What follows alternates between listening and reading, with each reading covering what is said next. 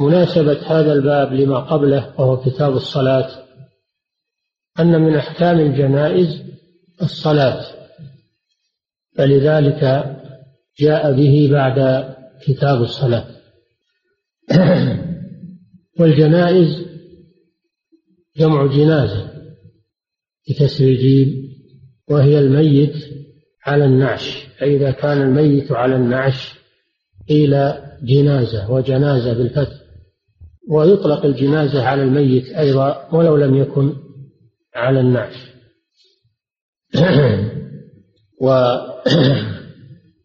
والموت هو غاية كل حي. كل من عليها فان ويبقى وجه ربك ذو الجلال والإكرام. كل شيء هالك إلا وجهه. كل نفس ذائقة الموت.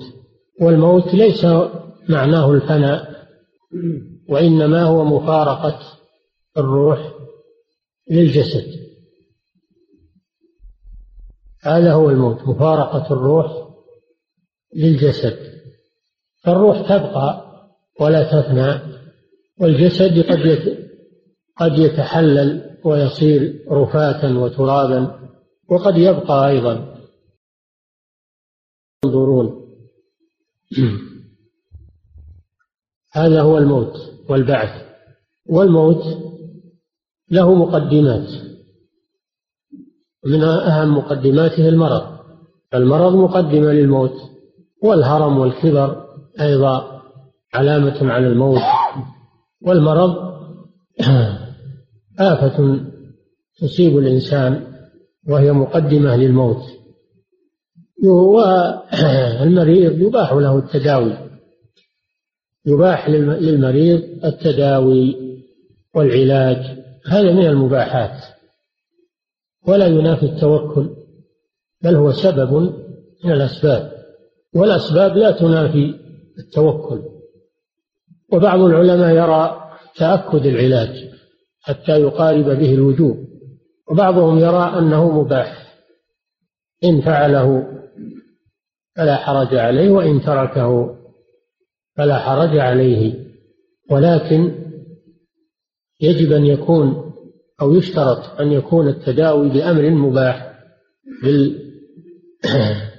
بالرقى الشرعية من الكتاب والسنة.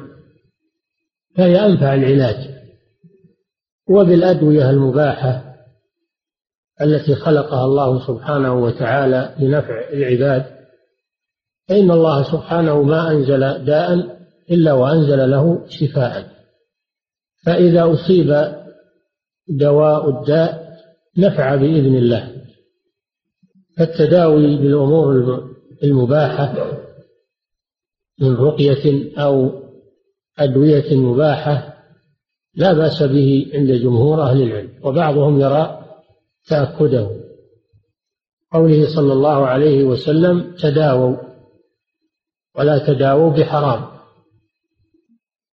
أما التداوي بما حرم الله فإنه لا يجوز خصوصا إذا كان إذا كان ذلك بأمور محرمة تخل بالعقيدة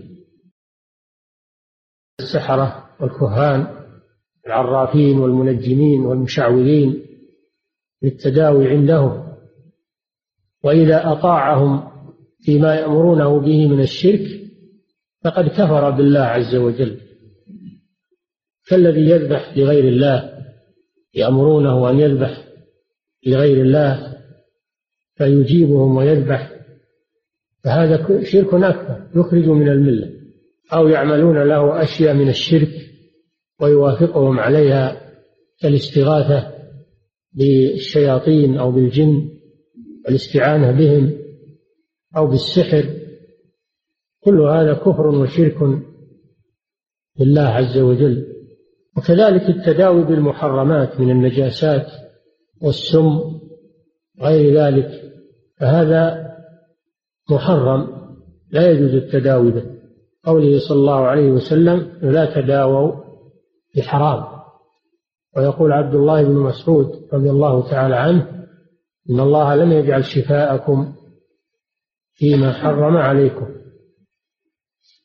لهذا يقول الفقهاء يباح التداوي اتفاقا ولا ينافي التوكل. لكن بالشروط التي ذكرناها أن يكون بغير محرم. وأشد المحرمات الشرك والسحر والكهانة والشعوذة والطلاسم وتعليق الحجب الشركية والرقى الشركية كل هذا لا يجوز. وكذلك التداوي بالنجاسات والأشياء الضارة كل هذا لا يجوز. والمريض أيضا هذا الحكم الأول وهو التداوي. الحكم الثاني من أحكام المريض عيادته يستحب للمسلم عيادة أخيه المسلم إذا مرض وهذا من حق المسلم على المسلم أن يعوده ويجلس عنده قليلا لا يطيل الجلوس عنده إلا إذا كان المريض يرغب جلوسه. وإلا فليخفف الجلوس ويسأله عن حاله ويوسع عليه الأمر ويفتح له باب الرجاء.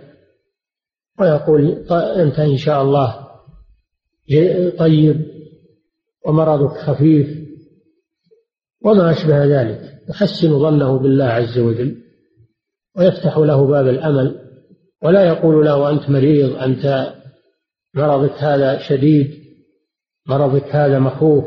ما يقول هذا أنه يزيد المريض مرضا بل إنه يبشره ويوسع عليه ويخفف عنه الألم.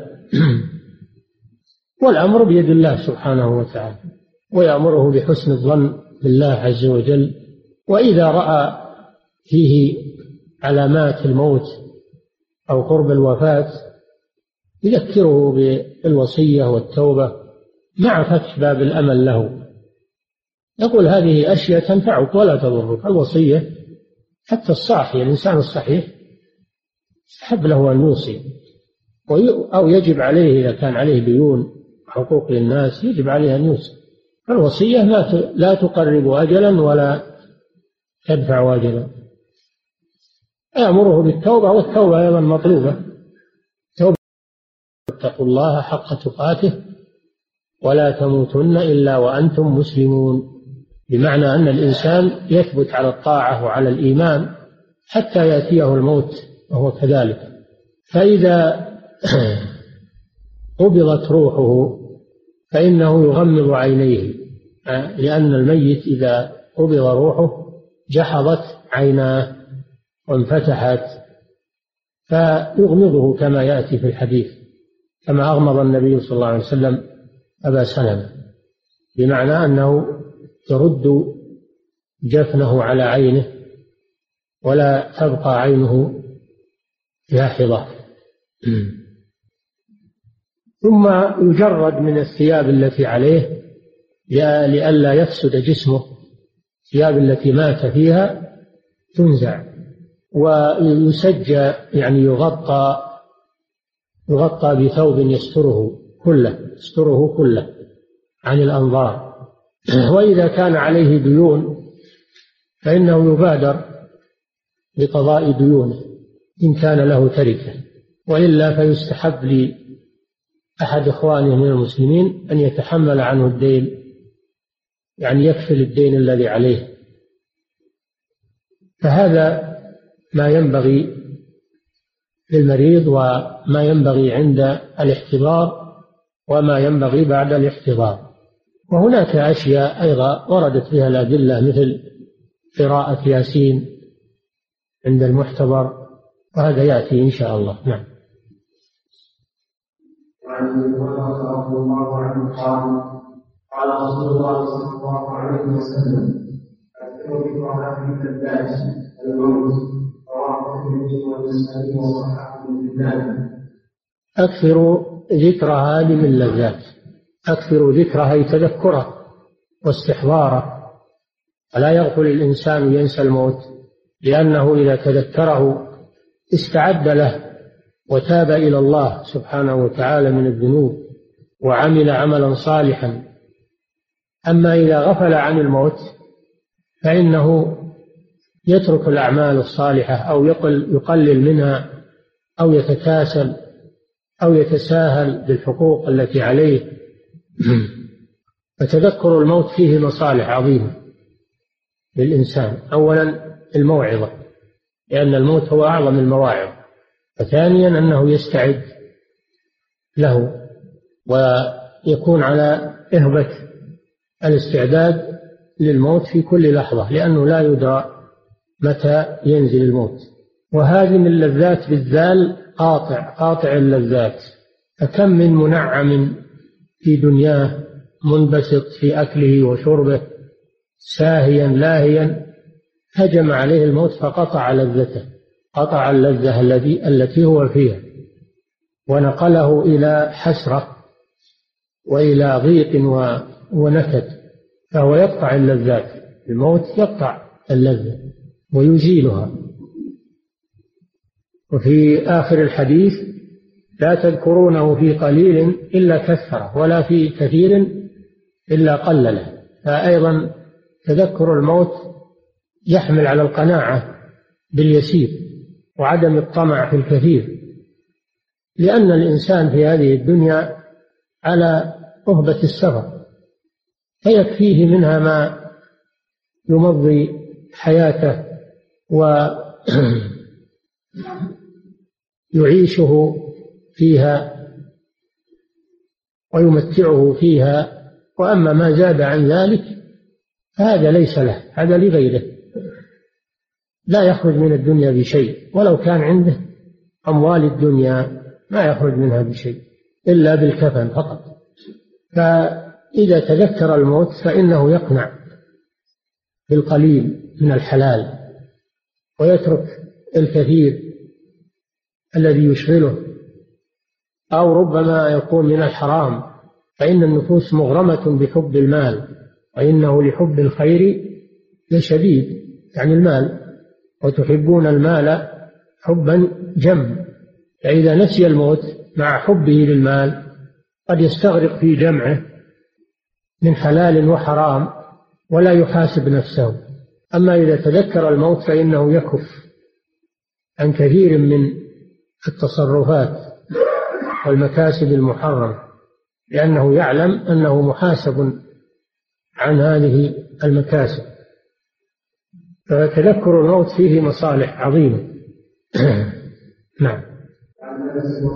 عنه قال قال رسول الله صلى الله عليه وسلم لا يتمنين احدكم الموت في جسده فان كان فيتمنى فيقول اللهم احيي ما كانت الحياة خيرا لي وتوفني ما كانت الوفاه خيرا لي متفق عليه لا لا يتمنين هذا نهي. نهي مؤكد. من النبي صلى الله عليه وسلم. والتمني هو الطلب أي لا يطلب أحدكم الموت من ضر أي بسبب ضر نزل به ضر في بدنه من مرض ونحوه أو ضر في ماله أو في أهله. فمن أصيب بضر في ماله أو في أهله أو في نفسه عليه الصبر والاحتساب ولا يجوز له أن يتمنى الموت. لأن حياته خير له. إن كان في عمل صالح فإنه يزداد وإن كان في عمل غير صالح فإنه يرجى أن يتوب. يرجى أن يتوب فحياته خير له. هذا للمؤمن أما الكافر والعياذ بالله هذا حياته ضرر عليه. إنما نملي لهم ليزدادوا إثم أما المؤمن وإن كان عاصيا وإن كان فاسقا حياته خير له لأنه يرجى أن يتوب فيلقى الله عز وجل وهو تائب لأن إيمانه بالله عز وجل يسوقه إلى التوبة. فهذا الحديث فيه النهي عن تمني الموت فهو مكروه أو محرم إذا كان من أجل الضرر الذي نزل بالإنسان. أولا لأنه ينافي الصبر تمني الموت ينافي الصبر. والمسلم مطلوب منه الصبر على ما يبتلى به. وثانيا أنه ينهي حياته التي هي خير له.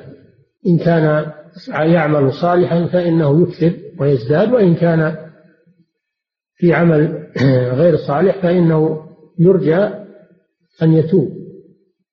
ولأنه لا يدري ما بعد الموت. ربما يكون ما بعد الموت والعياذ بالله أشد مما هو فيه من الضر. وهو لا يدري ماذا يلاقي. هذا إذا كان تمني الموت من أجل أمور الدنيا.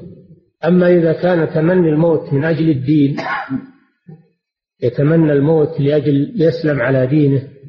إذا كان وقت فتن ويخشى على دينه فلا بأس أن يتمنى الموت.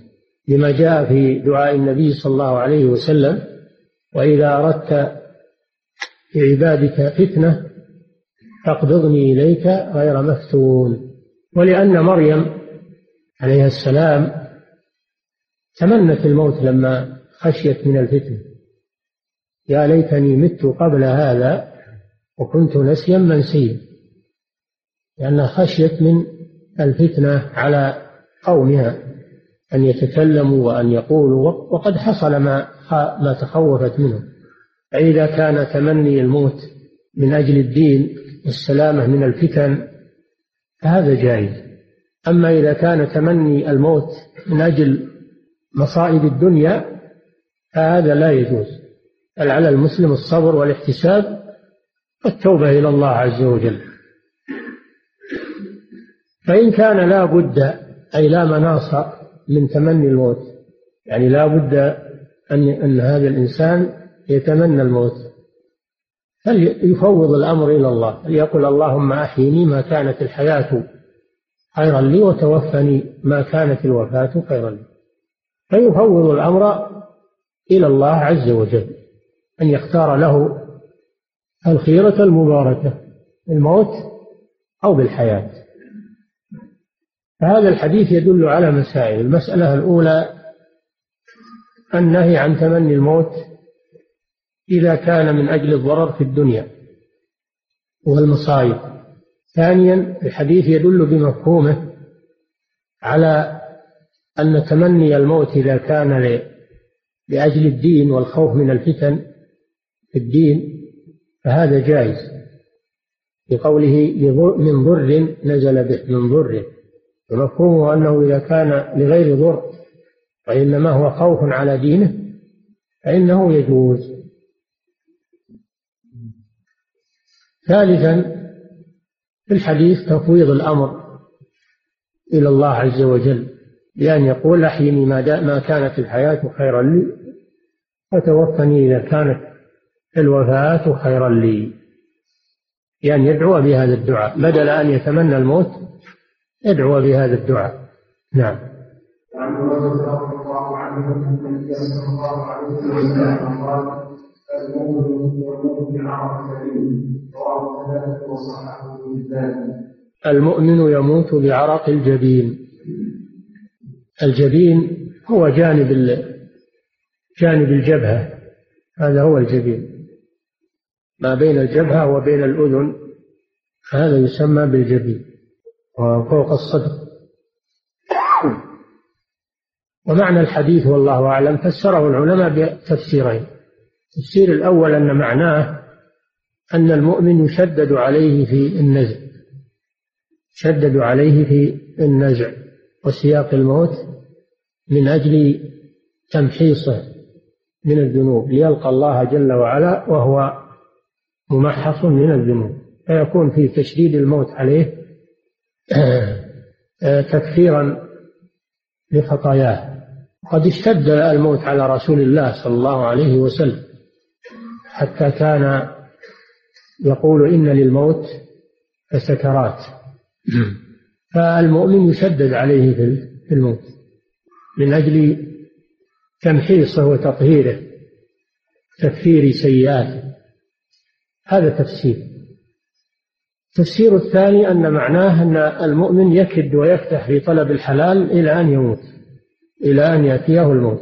المؤمن يطلب الرزق الحلال ويكد ويكدح ولا يتكاسل عن طلب الرزق الحلال حتى يأتيه الموت وهو كذلك. فهذا فيه الحث على طلب الرزق الحلال والتعب في ذلك حتى يأتيه الموت. ولا يسأل الناس أو يترك الكسب الحلال ويصير عالة على غيره. بل يطلب الرزق إلى أن يأتيه الموت؟ هذا المعنى الثاني للحديث. نعم. وعن أبي سعيد بن أبي هريره رضي الله عنهما قال قال رسول الله صلى الله عليه وسلم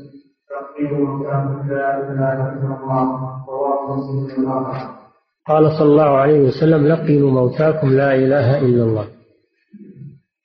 ومعنى التلقين القى هذه الكلمة على المحتضر.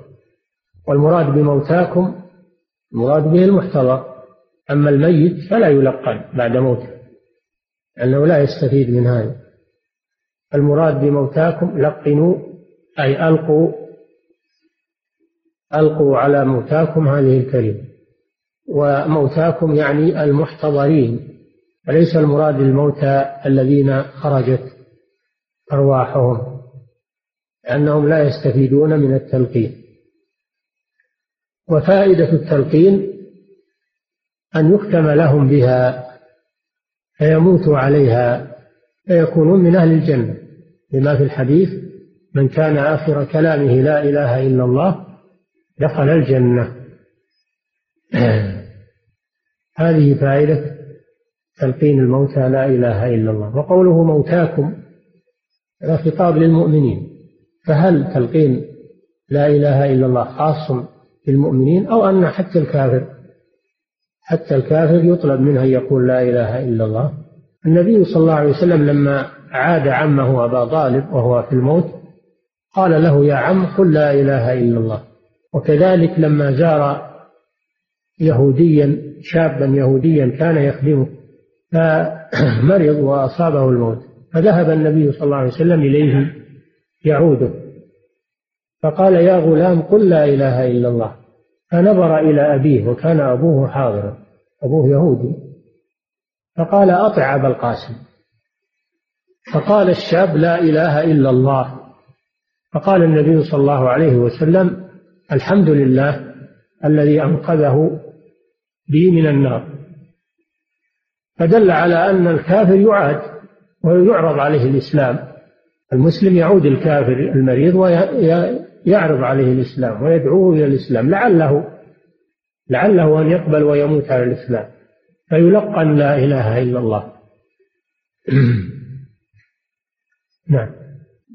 وعن معقل بن مسائل النبي صلى الله عليه وسلم قال قالوا على المتلقي ياسين وأقرب الموت والسنين وصححه بالله قال صلى الله عليه وسلم اقرأوا على موتاكم ياسين. يعني سورة ياسين. والمراد بموتاكم من حضرتهم الوفاة وليس المراد الذين قد ماتوا فإن الأموات لا لا يقرأ عليهم القرآن. لأن هذا بدعة غير معروف عند السلف أنهم يقرؤون على الجنائز أو يقرؤون عند القبور.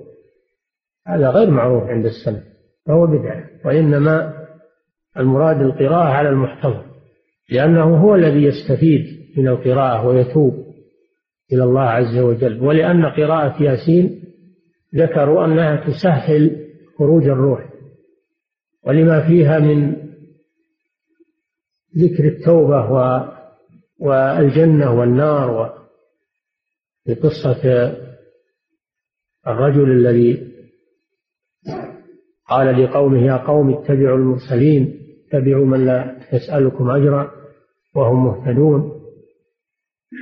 وما لي لا أعبد الذي فطرني وإليه ترجعون. قيل ادخل الجنة. قال يا ليت قومي يعلمون. فهذا الرجل ختم الله له بخير فقيل له ادخل الجنة. هذا يذكر المحتضر التوبة ويذكره البعث والنشور و... لأن السورة كلها تدور حول هذا المعنى حول البعث والنشور والجنة والنار والتوبة فيتذكر إذا سمعها ويتوب إلى الله عز وجل وأيضا إذا كان أيضا تسهل خروج الروح كما ذكروا هذه فائدة أخرى. هذا الحديث يدل على استحباب قراءة سورة ياسين عند المحتضر. ولكن الحديث في إسناده مقال طويل أعل بأنه ضعيف وبأنه منقطع وبأنه مضطرب. بينما بعض الأئمة صححه وله شواهد. حتى قال شيخ الإسلام ابن تيمية رحمه الله يستحب قراءة ياسين عند الميت. يعني عند المحتضر. مما يدل على أن قراءة ياسين عند المحتضر لها أصل. والعلماء بين فريقين. فريق يرى أنها لا تقرأ في عدم ثبوت الحديث وفريق يرى أنها تقرأ لأن الحديث صح عند بعض الأئمة وله شواهد. فعلى كل حال من فعله فلا إنكار عليه ومن تركه فلا إنكار عليه لأن الأمر واسع ولله الحمد. نعم. وعن الله عنه قال دخل رسول الله صلى الله عليه وسلم على سلمه وقد شق بصره. شق شق وقد شق. ثم قال إنه إذا قلب واتبع البصر. فضج ناس من أهله فقال لا تدعوا على أنفسكم إلا بخير. فإن الملائكة تؤمن على ما تقولون. ثم قال اللهم اغفر لأبي سلمة وارفع درجته في المهديين واسع له من قبله ونور له به واخلصه في عرضه رواه مسلم. هذا الحديث فيه أن رسول الله صلى الله عليه وسلم دخل على أبي سلمة وقد شق بصره يعني مات. ففيه عيادة المرضى والمحتضرين لأن النبي صلى الله عليه وسلم عاد أبا سلمة وهو في السياق أو قد خرجت روحه. وقد شق بصره شق بفتح الشين وبصره فاعل. والمعنى أنه جحظ بصره فلا فلا تطرف عيناه لا تطرف عيناه ولا يغمض عينيه. هذا معنى شق البصر. إذا كان لا يغمض عينيه فإنه شق فيكون بصره فاعل. فقال النبي صلى الله عليه وسلم عندما رآه وقد شق بصره يعني شخص شخص بصره قال إن الروح إذا قبض تبعه البصر.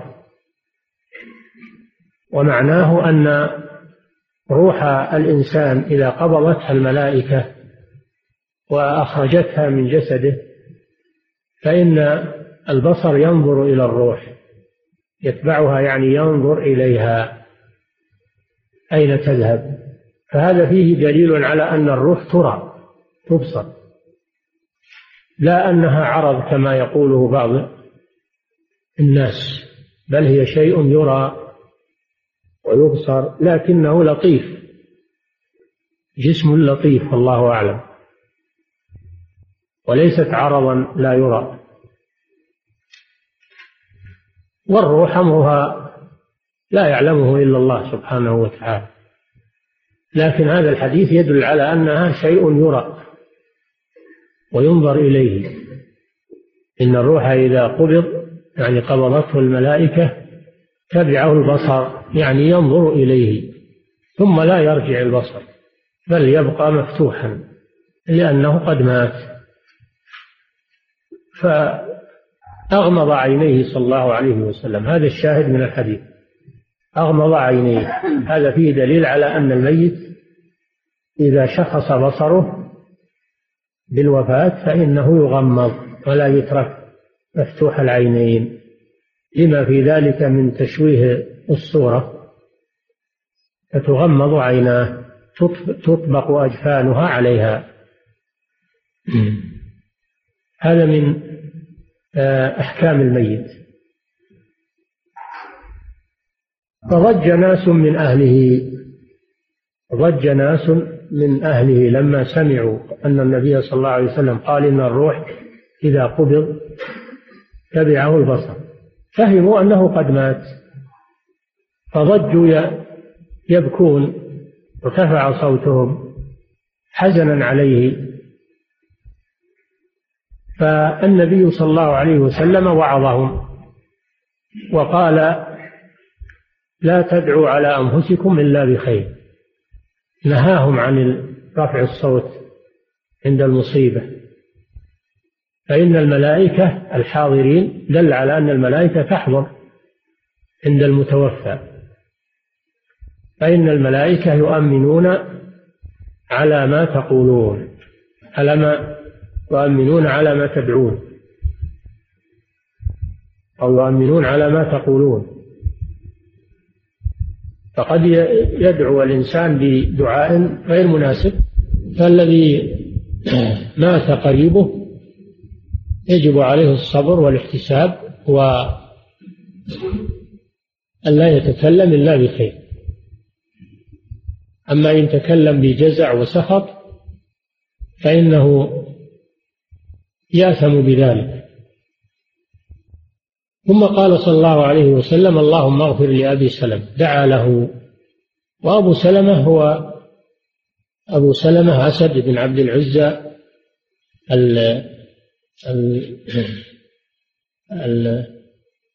المخزومي القرشي.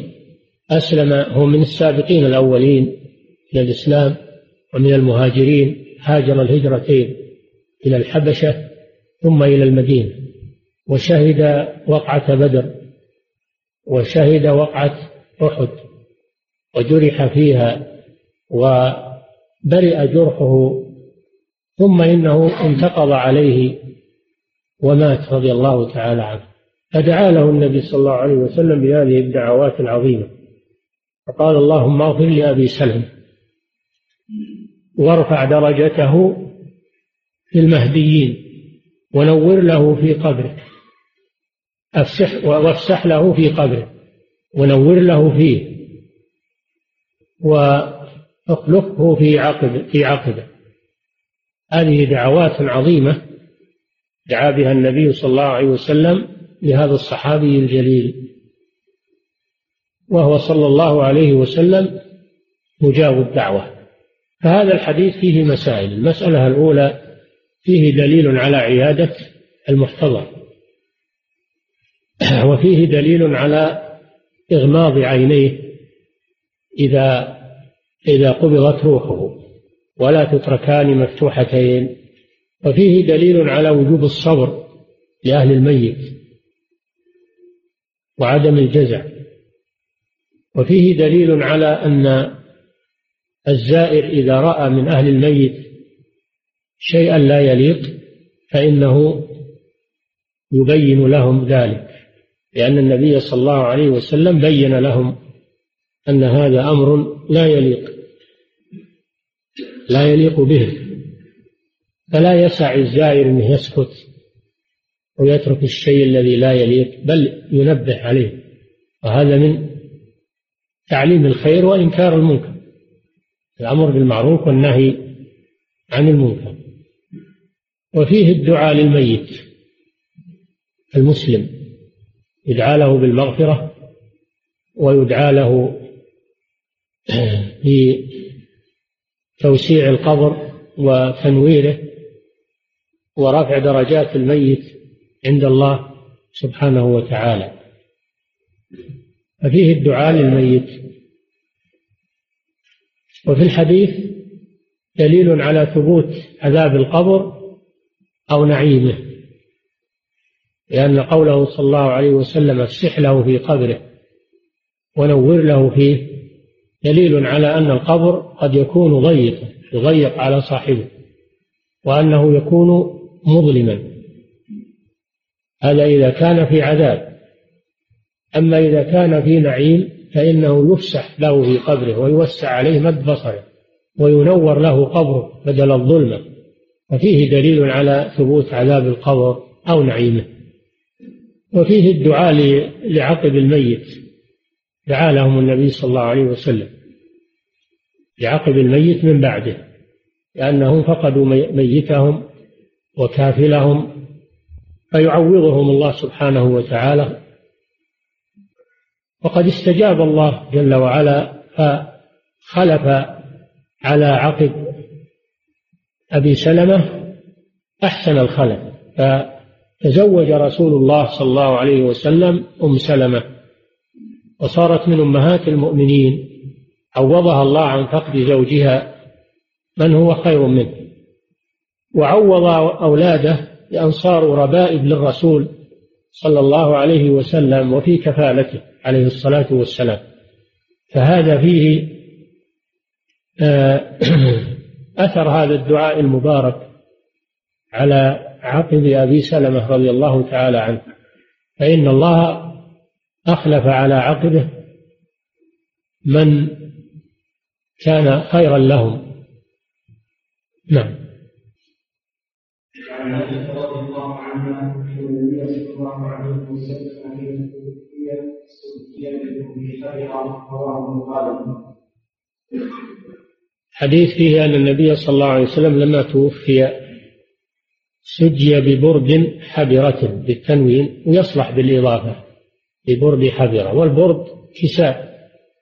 البرد كساء. نوع من الأكسية. وحبرة يعني مخططة. الحبرة المخططة. وكان النبي صلى الله عليه وسلم يحب هذا النوع من الأكسية. فلما توفي صلى الله عليه وسلم سجوه يعني غطوه به.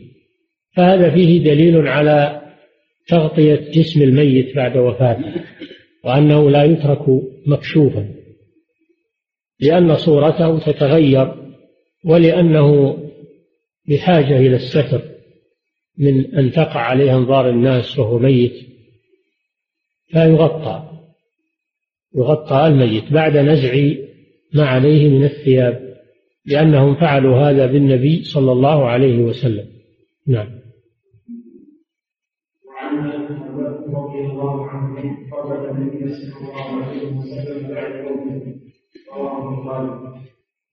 وعنها أن النبي أن أبا بكر رضي الله عنه قبل النبي صلى الله عليه وسلم بعد موته.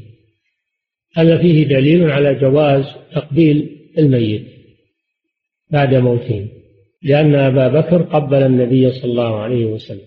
فإذا أراد أحد أن يقبله من أقاربه أو من أحبابه فإنه يجوز له ذلك. وقد قبل النبي صلى الله عليه وسلم عثمان بن مضعون بعد موته فدل على جواز تقبيل الميت. هذا الذي ساق المصنف الحديث من أجله. جاز على أنه يجوز دل على أنه يجوز كشف وجهه وإن كان مسجى وأنه يقبل كما فعل أبو بكر مع النبي صلى الله عليه وسلم. لأن النبي صلى الله عليه وسلم توفي وأبو بكر غائب في نخل له في العوالي فلما جاء وأخبر بموت النبي صلى الله عليه وسلم دخل عليه كشف الغطاء عن وجهه وقبله رضي الله تعالى عنه. فدل هذا على جواز هذا الأمر. نعم.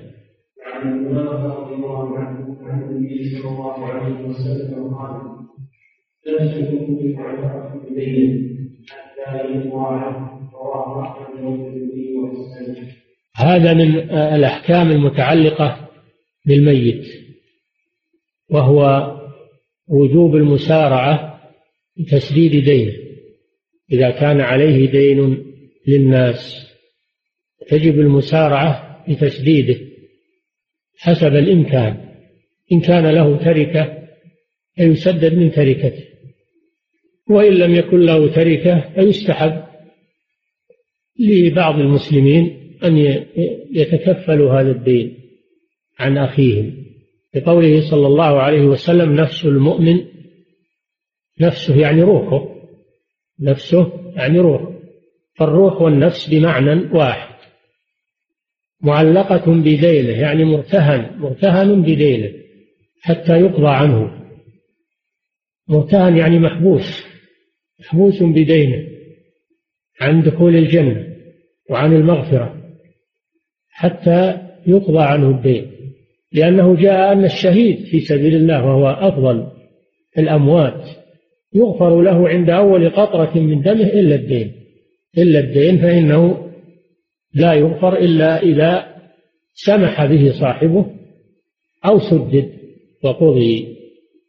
ومن اهتمام النبي صلى الله عليه وسلم بوفاء الديون عن الأموات أنه كان لا يصلي على من مات وعليه دين. كان لا يصلي. إذا جيء بالجنازة ليصلي عليها سأل هل عليه دين؟ فإن قالوا عليه دين تأخر وأمرهم أن يصلوا عليه ولا يصلي هو عليه. فلما فتح الله عليه ووسع عليه صار يتحمل الديون عن الأموات الذين ليس لهم سداد ليس وراءهم سداد يتحمل الديون عنهم ويصلي عليهم صلى الله عليه وسلم. فهذا مما يدل على خطر الدين وأن المدين يطالب بدينه وأنه يحبس عن الجنة وعن المغفرة حتى يقضى ما عليه من الديون التي للناس لأن حقوق الناس مبنية على المشاحة. لا تسقط ولا تغفر إلا إذا سمح أصحابها وإلا فلا بد من القصاص. هذا إذا كان الدين الذي أخذه عن طريق مشروع. فكيف بالذي أخذه من طريق ظلم وغصب واعتداء؟ الأمر أشد. فحقوق الناس أمرها خطير جدا والناس يتساهلون فيها وهي خطيرة جدا. فيجب على المسلم إذا كان عليه حقوق للناس أن يبادر بأدائها لأنها حمل على ظهره حتى يؤديها. فدل هذا الحديث على المبادرة على وجوب المبادرة بتسديد الدين عن الميت حتى يفك أسره لأن نفسه معلقة يعني محبوسة مرتهنة. بدينه حتى يقضى عنه. حتى الكفالة إذا تكفله أحد فلا تكفي حتى يقضى حتى يقضى عنه. لأن رجلا جيء به إلى النبي صلى الله عليه وسلم ليصلي عليه فقال هل عليه دين؟ قالوا نعم ديناران يا رسول الله. فتأخر صلى الله عليه وسلم وقال صلوا على صاحبكم. فقال أحد الصحابة الديناران علي يا رسول الله. فتقدم رسول الله صلى الله عليه وسلم وصلى عليه. فلما لقيه من الغد قال ما فعلت الديناران؟ قال لم يمضي وقت يا رسول الله وإنما مات بالأمس. فلقيه في اليوم الثاني قال ما فعلت الديناران؟ قال قضيتها يا رسول الله. فقال النبي صلى الله عليه وسلم الآن قد بردت عليه جلدته. فدل على أن دين الميت لا يسامح به حتى يقضى عنه أو يسمح به صاحبه. حتى لو تكفله أحد مجرد الكفالة ما تكفي. نعم. الله تعالى أعلم وصلى الله وسلم على نبينا محمد وعلى آله وصحبه.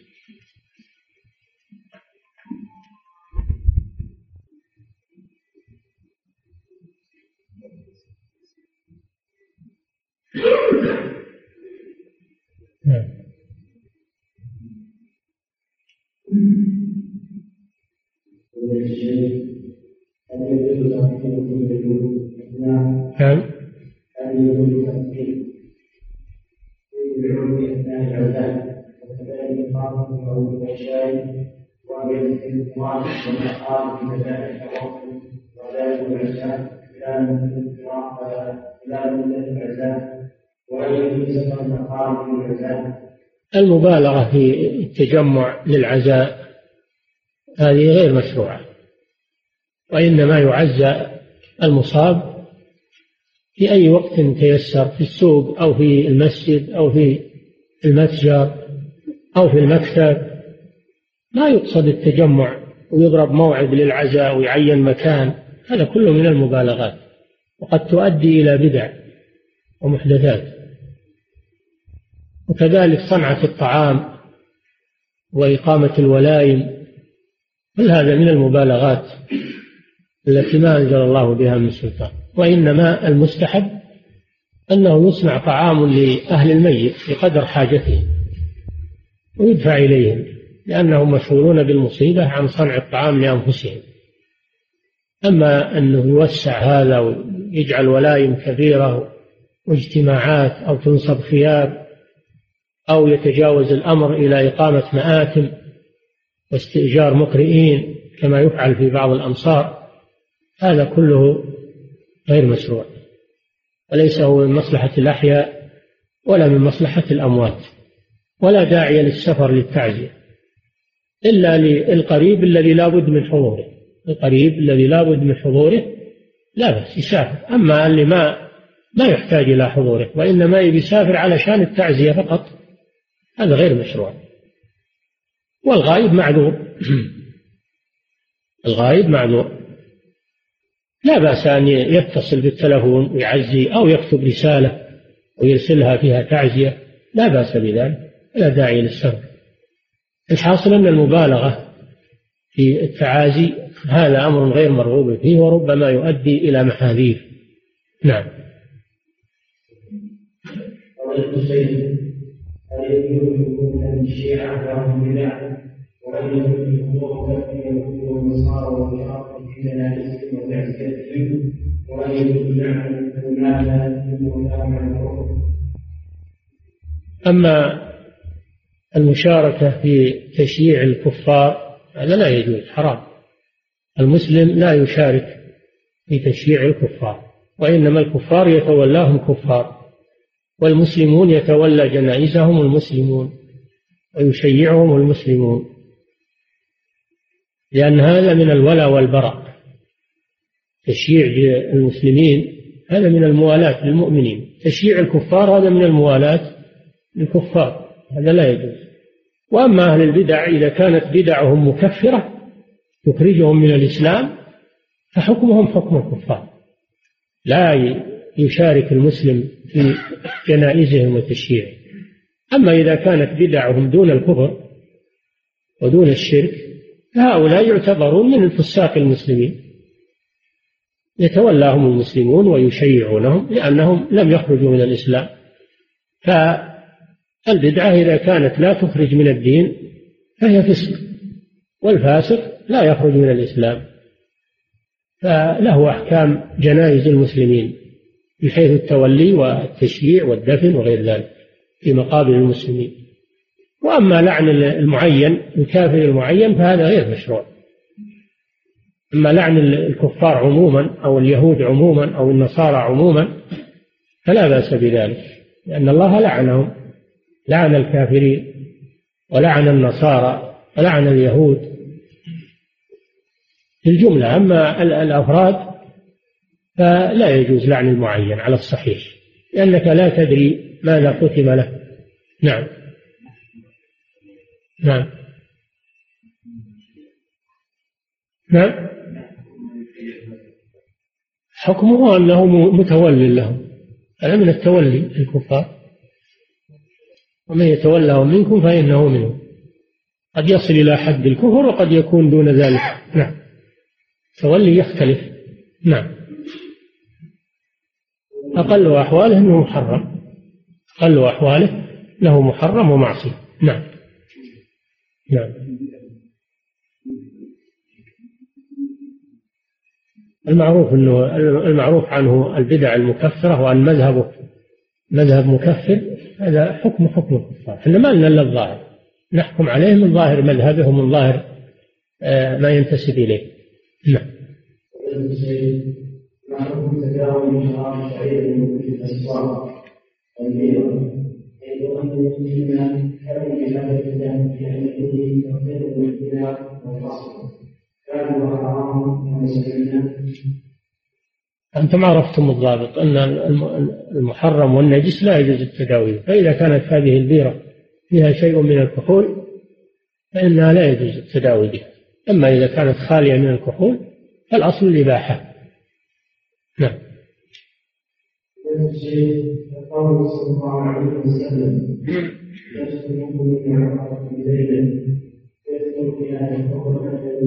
حتى لو لم يكن حتى حتى لو لم يكن الكلام في الأموال. الديون الديون في الأموال. أما المظالم هذه تسمى مظالم. المظالم في العرض والمظالم في الاعتداء على الناس هذه مظالم. هذه ما تمنع من الصلاة عليه ولكن يحاسب عنها يوم القيامة ويقتص منه نعم. نعم. عند حضورها. الحالة التي تحضر فيها الملائكة. الملائكة تحضر عند المتوفى. ملائكة الرحمة تحضر عند المؤمن المتوفى. نعم.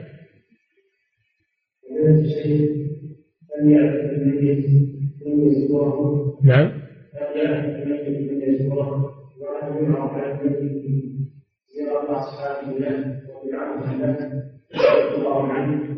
زيارة القبور ثابتة السنة للرجال خاصة من أجل الاعتبار والاتعاظ ومن أجل الدعاء لأموات المسلمين. أما أن الميت يعرف من يزوره أو تعرض عليه أعمال أقاربه أو ما هذا يحتاج إلى ثبوت أدلة؟ الله أعلم يحتاج إلى أدلة تثبت هذا الشيء. وإن قال به بعض العلماء كشيخ الإسلام ابن تيمية إلا أنه يحتاج إلى أدلة. نعم لأن أمور البرزخ من أمور الغيب التي لا يجوز الكلام فيها إلا بأدلة صحيحة. نعم.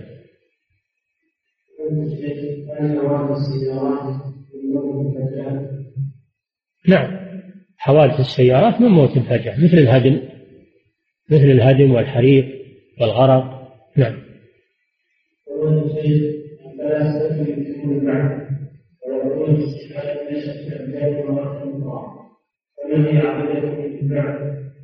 ظن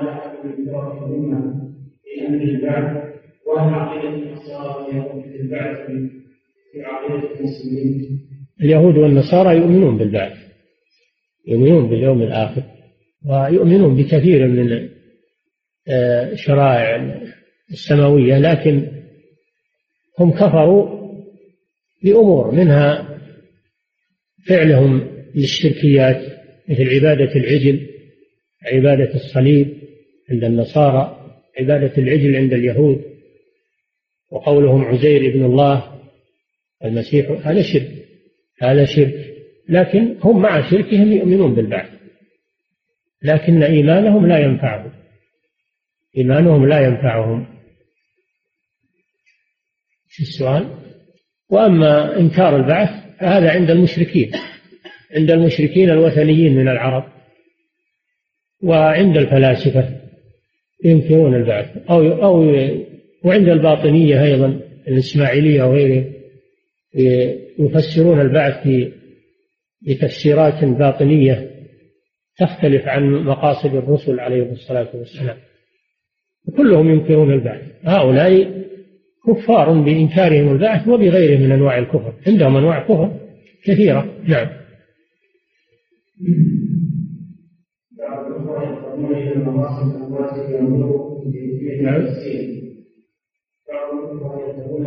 نعم.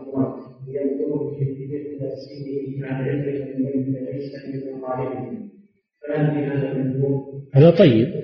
يحضرون عند التغسيل لأجل أن يتعلموا أحكام التغسيل. هذا شيء طيب. ويؤجرون عليه. نعم.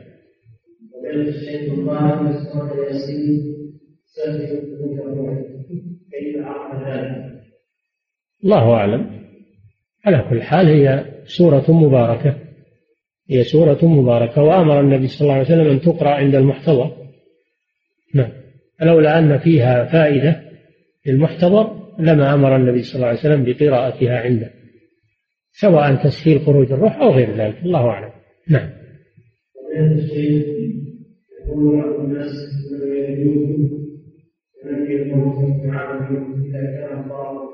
إذا كان الله الدنيا فلا هذا سمعتم الكلام. سمعتم الكلام. هذا صحيح. نعم. نعم.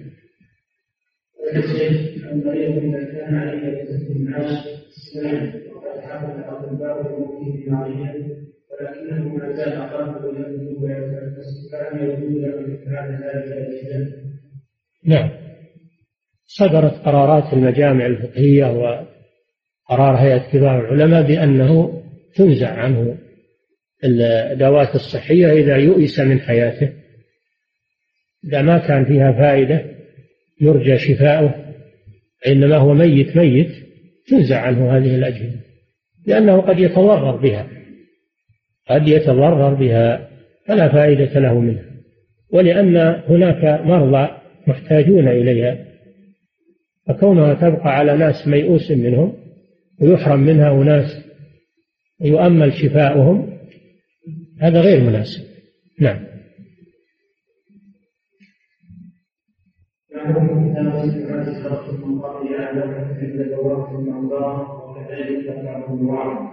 ما كان هذا من عمل السلف الصالح. فلا ينبغي كتابة هذه الأشياء. الآن صار كل شيء يكتب ويعلق على جدران ولا على سيارات ولا. صارت المسألة مسألة مظاهر. على الطرقات لوحات على الطرقات. هذا ما هو من عمل السلف. ونخشى أن هذا يتطور إلى ما هو أشد منه. وربما يكتب آيات قرآنية تعرض للامتهان والسقوط وأن يداس عليها. فيجب أن يصان ذكر الله عز وجل والأحاديث والآيات عن هذا الابتذال. نعم.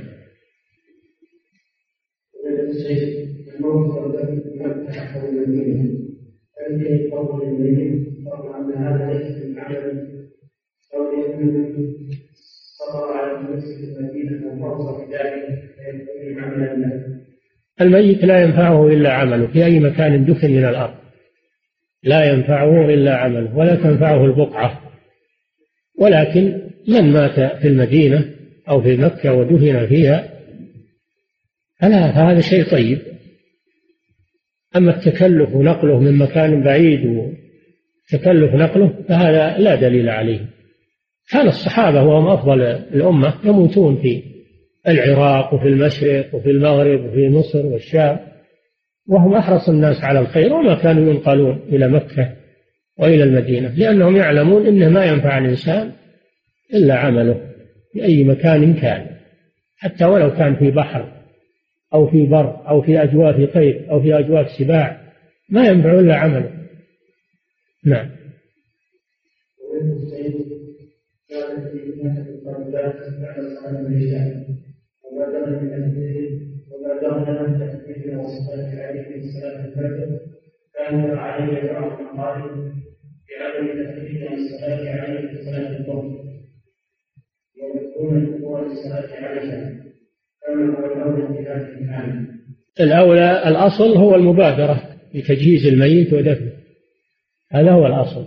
ولا يؤخر إلا إذا كان هناك مصلحة راجحة مثل حضور ناس يصلون عليه وأقارب له غائبون وسيحضرون للصلاة عليه. فإذا كانت أو حضور عدد أكبر للصلاة عليه وكل ما كثر المصلون فهو أحرى بقبول الدعاء والشفاعة. فإذا كان فيه مصلحة للميت بكثرة الحضور وكثرة أهل الفضل الذين يصلون عليه أو أن الناس يمديهم يعلمون بوفاته ويتهيئون للصلاة عليه وإذا بودر بتجهيزه ودفنه فهذا يفوت على إخوانه الصلاة عليه فإذا كان تأخيره لمصلحة جاز ذلك بشرط أن لا يكون على الجنازة ضرر. إذا كان على الجنازة ضرر فيبادر بدفنها كما إذا كانت تتفسخ أو آه، تتقطع أو يحصل عليها ضرر فيبادر بدفنها. نعم. فيجوز تأخيرها أيضا بشرطين. الشرط الأول أن يكون في هذا مصلحة للميت كثرة المصلين وتعالم الناس به. والشرط الثاني أن لا يكون عليه ضرر من تأخيره. نعم. لأن بعض الجنائز ما تحمل التأخير. نعم. كان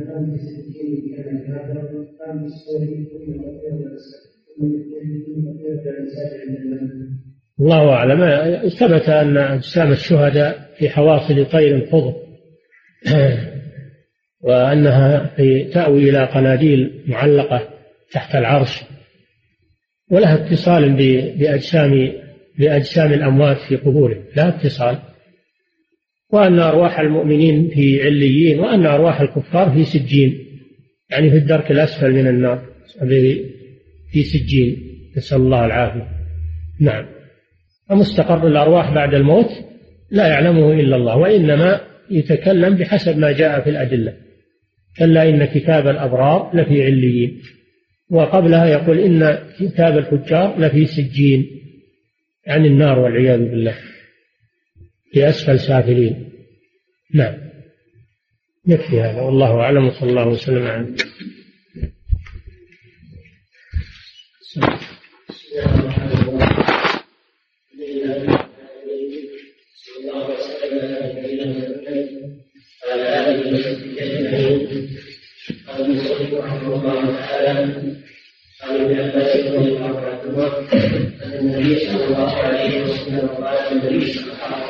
Gracias.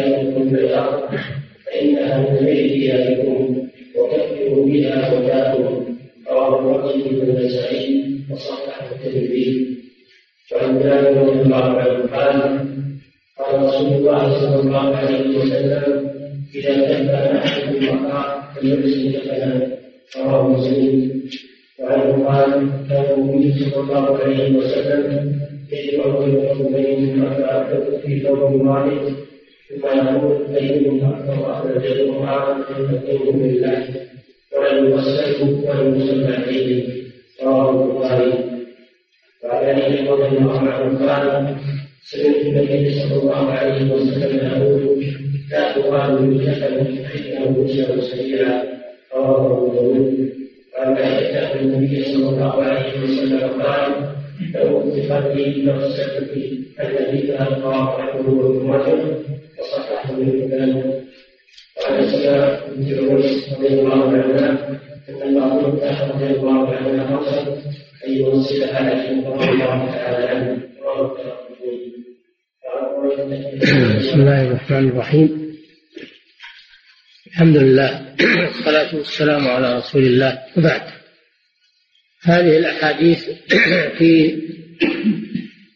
أحكام تغسيل الميت وتكفينه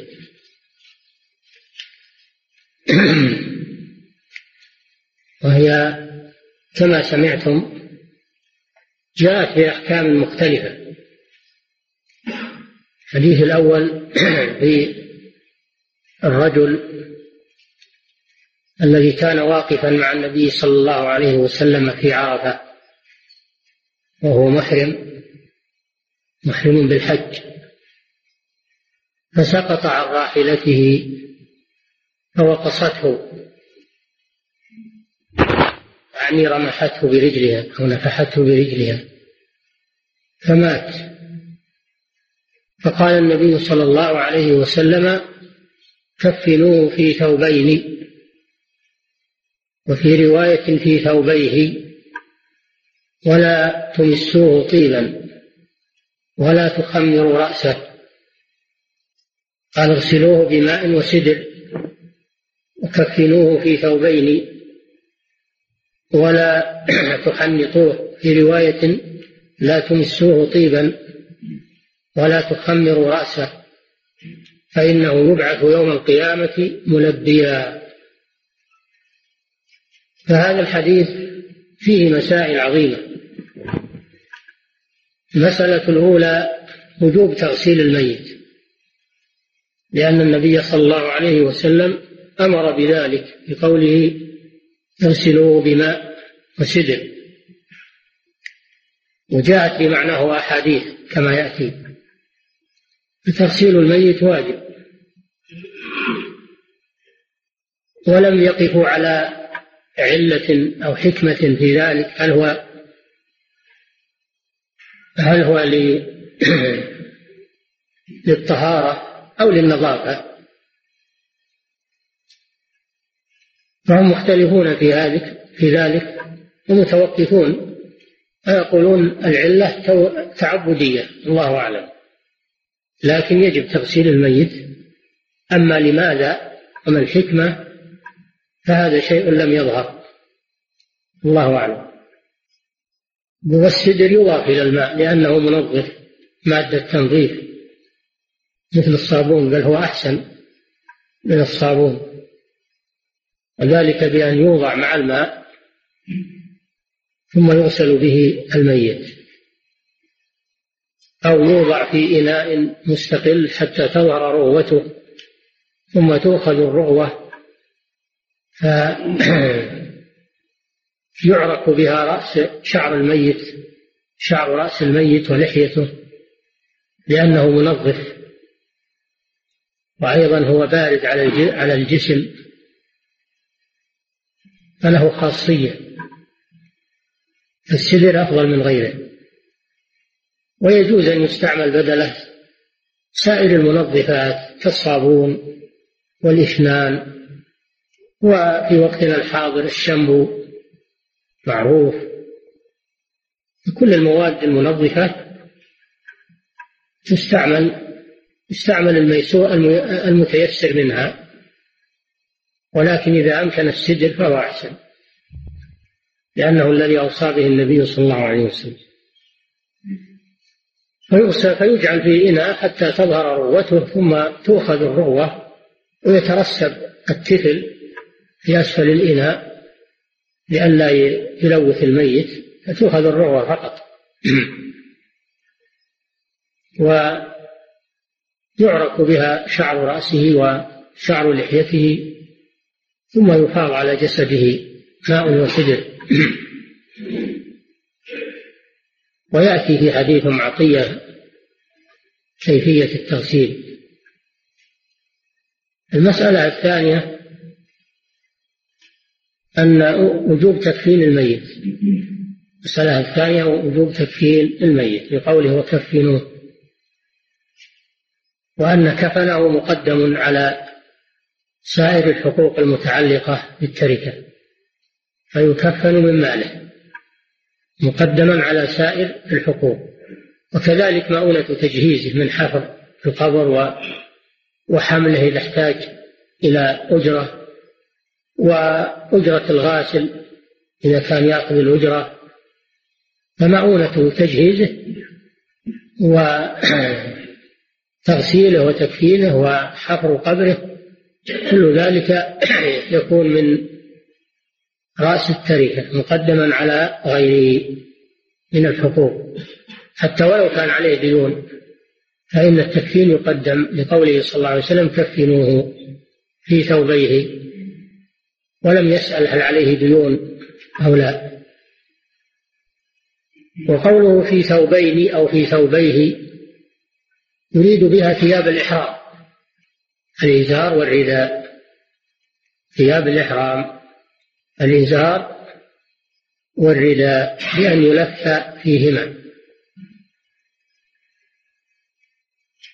ولا يخمر رأسه لأنه محرم. لأن المحرم الذكر لا يغطي رأسه لا لا في النوم ولا في غيره. يكون رأسه دائما مكشوف. يكون رأسه دائما مكشوفا إلى أن يحل من إحرامه. فتغطية رأس المحرم من محظورات الإحرام. الذكر محرم الذكر. حتى لو مات فإنه لا يغطى رأسه لأنه لا يزال محرما. فدل هذا على أن أن تغطية رأس المحرم حيا أو ميتا أنه لا يجوز. ونهى صلى الله عليه وسلم عن أن يمس بطيب كذلك المحرم. منهي عن مس الطيب وهو محرم سواء كان حيا أو ميتا. ثم علل صلى الله عليه وسلم ذلك بقوله فإنه يبعث يوم القيامة ملبيا. معناه أنه باق على إحرامه وأن إحرامه لم ينقطع بالموت. فيبقى محرما وهو ميت إلى أن يبعث يوم القيامة وهو على هذه الحالة. فدل على أن على أن المحرم إذا مات لا تؤدى عنه المناسك ولا يناف عنه فيها لأنه متلبس بها وباق على ذلك وهو ميت فلا يناب عنه في ذلك. هذا هو ظاهر الحديث. وإن قال بعض الفقهاء بأنه تكمل عنه بقية المناسك فهذا قول يخالف ظاهر هذا الحديث. فهذا الحديث كما ذكرنا دل على مسائل الأولى وجوب تغسيل الميت الثانية وجوب تكفينه والمسألة الثالثة أن الميت المحرم يجنب ما يجنبه الحي المحرم من محظورات الإحرام.